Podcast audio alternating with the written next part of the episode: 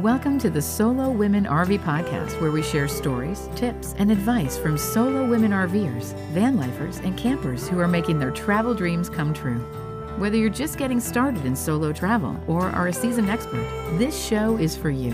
Join us. Just because you're solo doesn't mean you're alone. Here's your host, Kathy Belge. Hey, everybody, welcome to episode number 60. I just wanted to pop on here and give a quick life update. I'm recording this from my home in Portland, Oregon. And the reason I'm home and home this soon and wasn't planning to get home this quickly is because I broke my foot.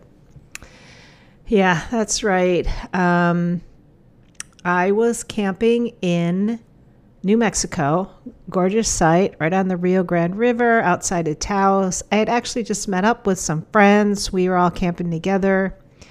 And um, silly thing, you know, I, we were in this beautiful spot.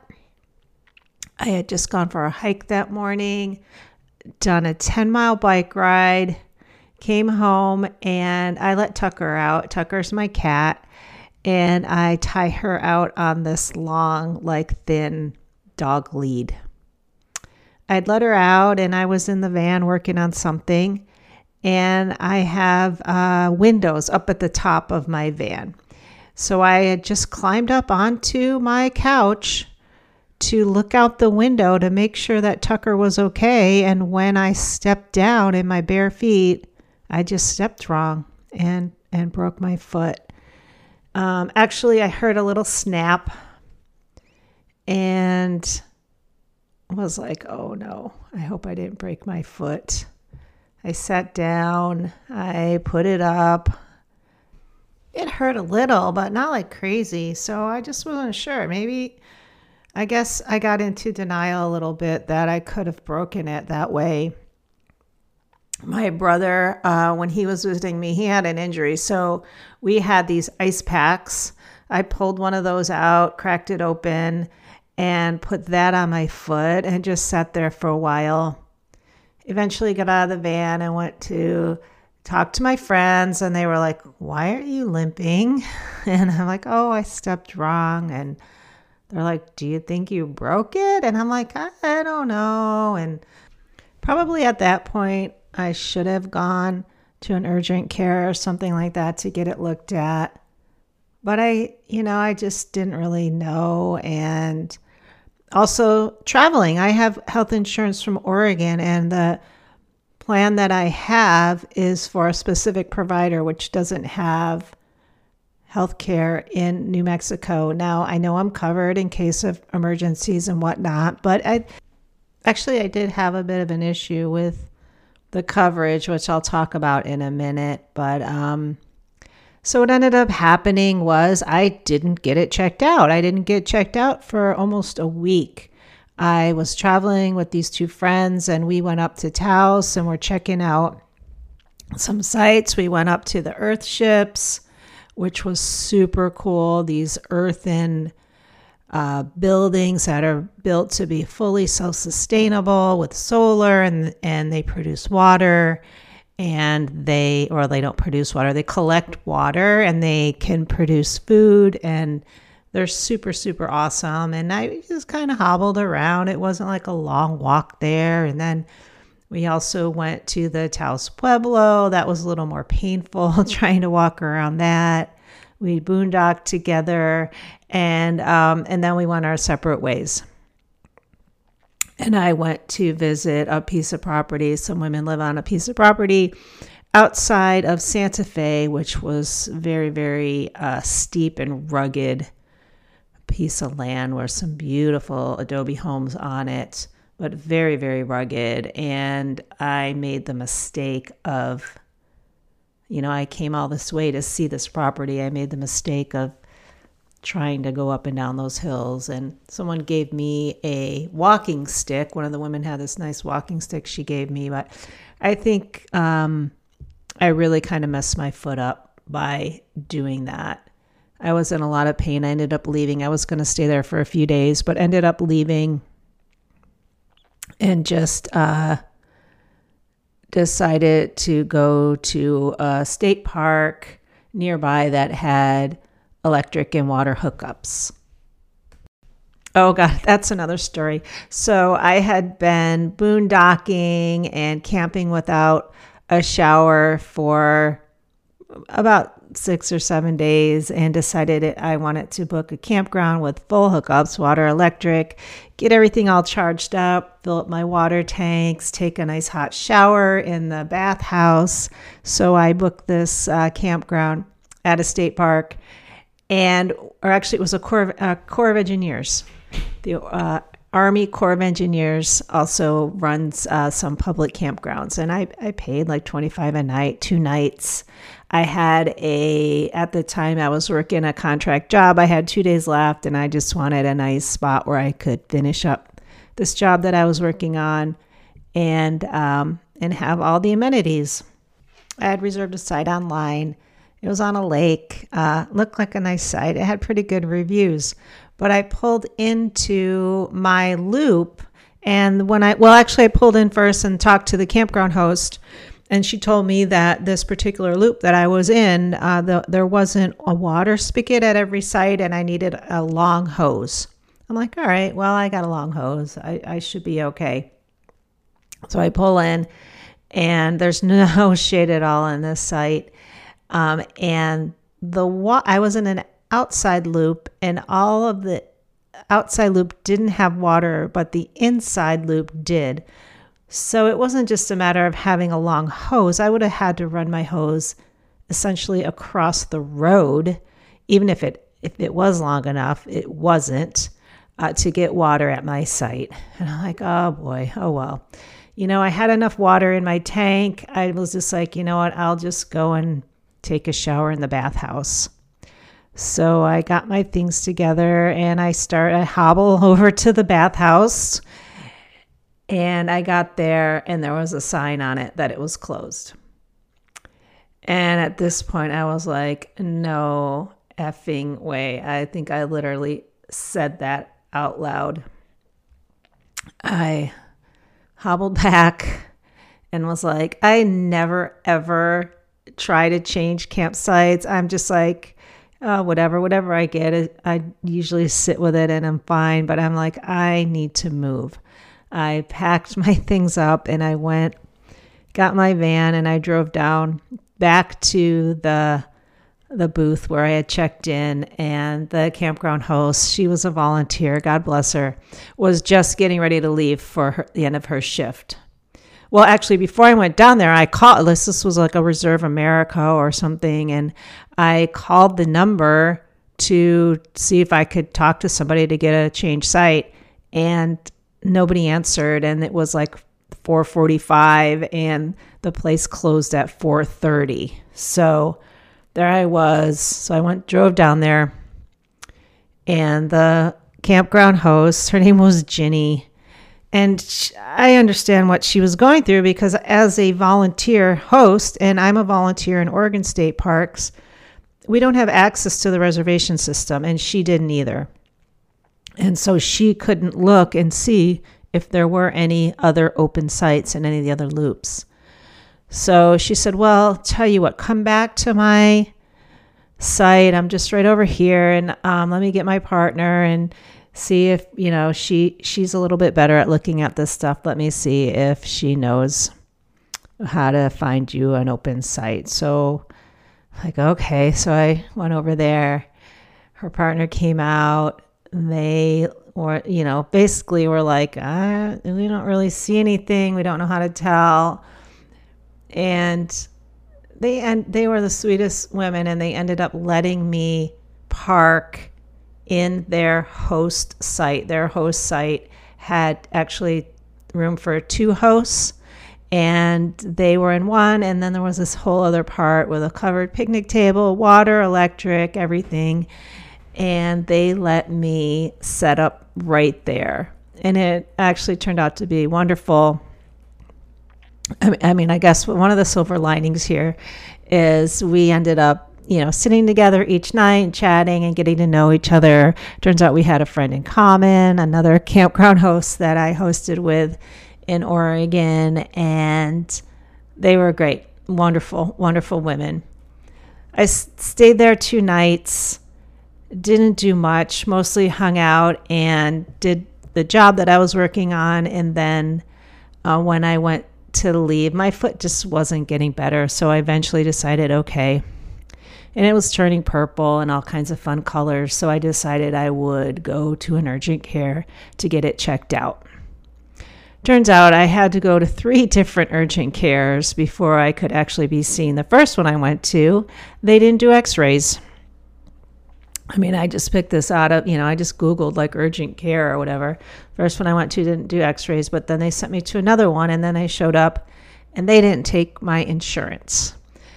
So they sent me to a third one. Finally, the third one took my insurance, did an x ray, and it was kind of fast once I got there, in and out. They got me in, got my foot x rayed. The tech I asked, she said, Well, we have to have a radiologist read this. She said, But I think I see something. Oh, so I was like, Uh oh. um, the radiologist actually uh, spoke to me via they, they wheeled this computer in and she spoke to me via zoom that was pretty cool i guess uh, whoever was currently working at the actual clinic was wasn't going to be available for a couple hours.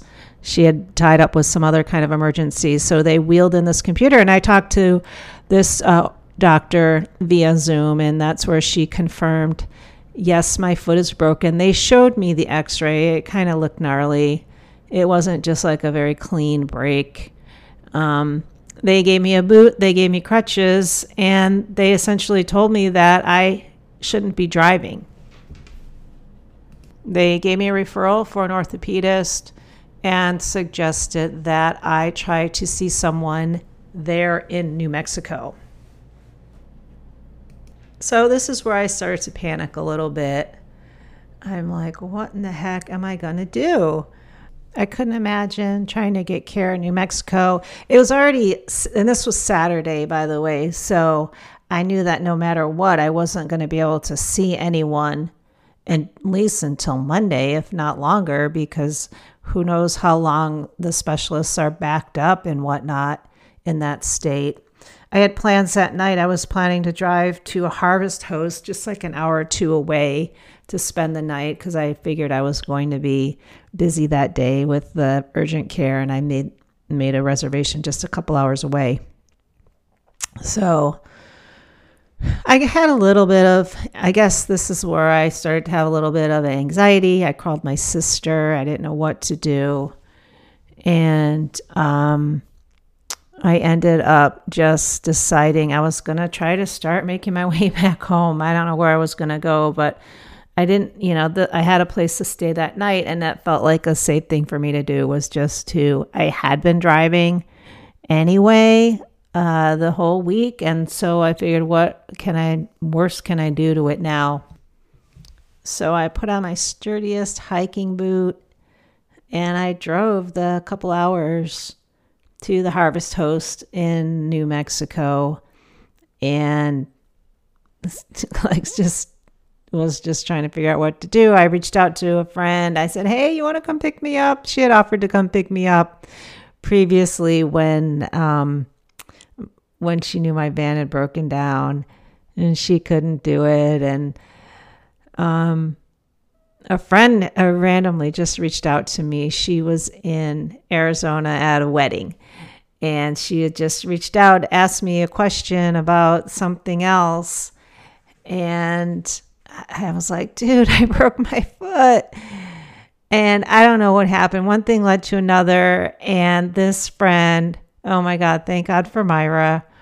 Myra was planning to fly home the next day or two and uh, she, to Portland. She lives in Portland. She was at a wedding with her wife and daughter. And they and she ended up changing her flight. And then eh, her wife even had to change her flight in order to get her daughter and her on the same flight.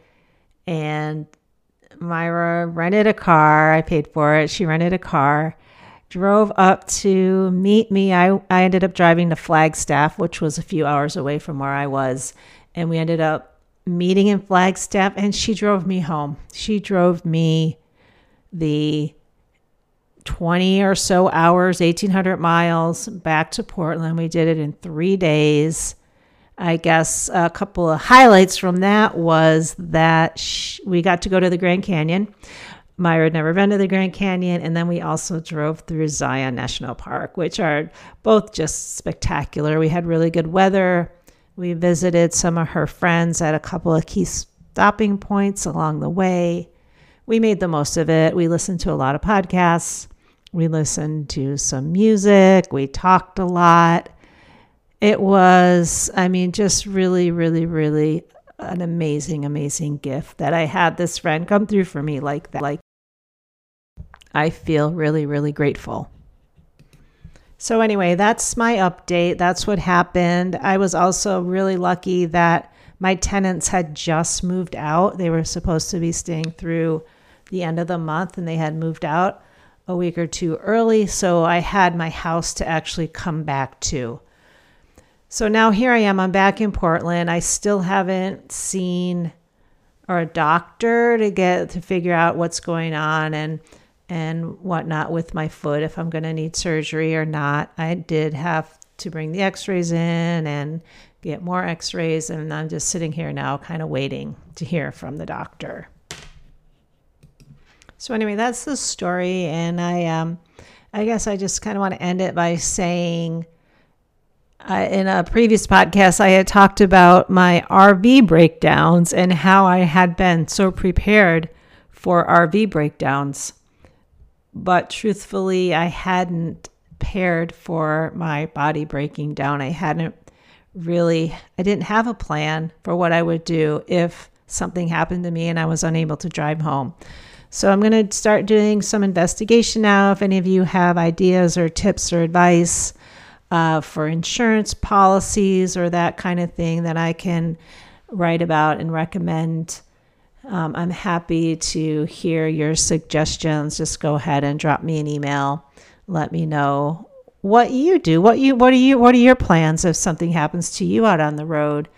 I know this is probably one of the worst nightmares. I mean, it's not the worst nightmare because it was just a broken foot.